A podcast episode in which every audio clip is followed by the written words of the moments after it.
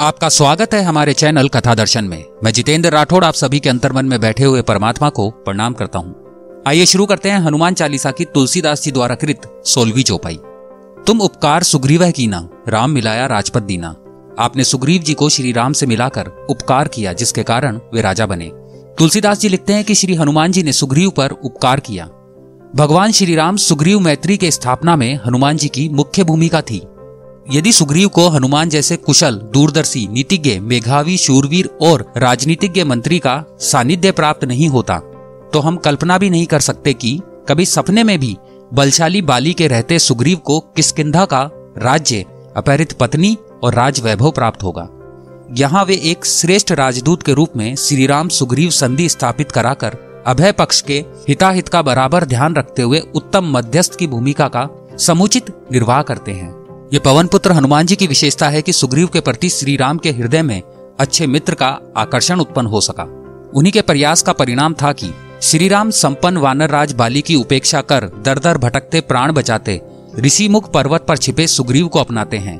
अपने भाई बाली पर उनका सच्चा प्रेम था और वह किसकिदा के राजा बाली का अनुचर और प्रेमी था। किसकिदा में एक दैत्य को मारने के लिए बाली उसके पीछे गुफा के अंदर गया।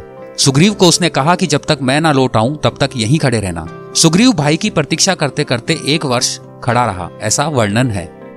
बाद में गुफा से रक्त निकलता हुआ देखकर उसने मान लिया कि बाली की मृत्यु हो गई। इस कारण से सुग्रीव को कर्तव्य के नाते राजगद्दी पर बैठना पड़ा। बाली दैत्य को मारकर वापस आता है, उसे भ्रांत धारणा हो जाती है। बाली के वापस आते ही वस्तु स्थिति का विनम्रता के साथ वर्णन करते हुए सुग्रीव राज्य की बागडोर उसके चरणों में रख देता है। परंतु भ्रांत धारणा के प्रभाव के कारण बाली उसकी दलीलों को समझ नहीं सका। परिणाम यह होता है कि उस पर अन्याय होता है। बाली ने सुग्रीव को राज सिंहासन से नीचे फेंक दिया और देश से निकलने का दंड भी दिया। उस पर अन्याय होता देखकर श्री राम ने उनके साथ मैत्री संबंध स्थापित किया और इस कार्य के लिए हनुमान जी ने मध्यस्था की भूमिका निभाई। ये सत्य बात श्री राम को ज्ञात हुई और इसलिए राम जी अन्याय का निवारण करने के लिए, उसे सहायता देने के लिए तैयार हुए। हनुमान जी ने अग्नि के समक्ष सुग्रीव और श्री राम की मित्रता स्थापित कराई। भगवान श्री राम ने अग्नि के समक्ष सुग्रीव का हाथ पकड़ा। दोनों ने अग्नि को साक्षी मानकर मित्रता की नींव डाली।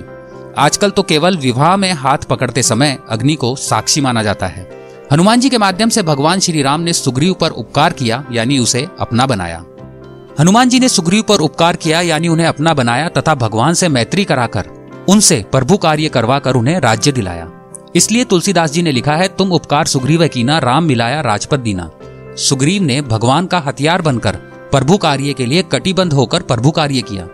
हनुमान जी ने जो सुग्रीव पर उपकार किया, उसका स्मरण रखकर उन्होंने प्रभु कार्य किया तथा भगवान ने खुश होकर उन्हें राज्य दिया। हमको यदि हनुमान जी का भक्त बनना है, भगवान का बनना है तो उसके लिए जीवन को स्वच्छ करना पड़ेगा। हनुमान चालीसा के सत्रवी चौपाई में श्री तुलसीदास जी विभीषण के आचरण के बारे में बताते हैं। आगे के क्रमांक में उसका वर्णन है। कमेंट बॉक्स में जय श्री राम लिखकर हमारा उत्साह बढ़ाइए। आपको हनुमान चालीसा का यह क्रमांक अच्छा लगा तो इसे लाइक करें। अपने दोस्तों और परिवार के साथ इसे शेयर करें। ऐसे रोचक क्रमांक आपको आगे भी सुनने को मिलते रहें। इसके लिए आप हमारे चैनल को अभी सब्सक्राइब करें।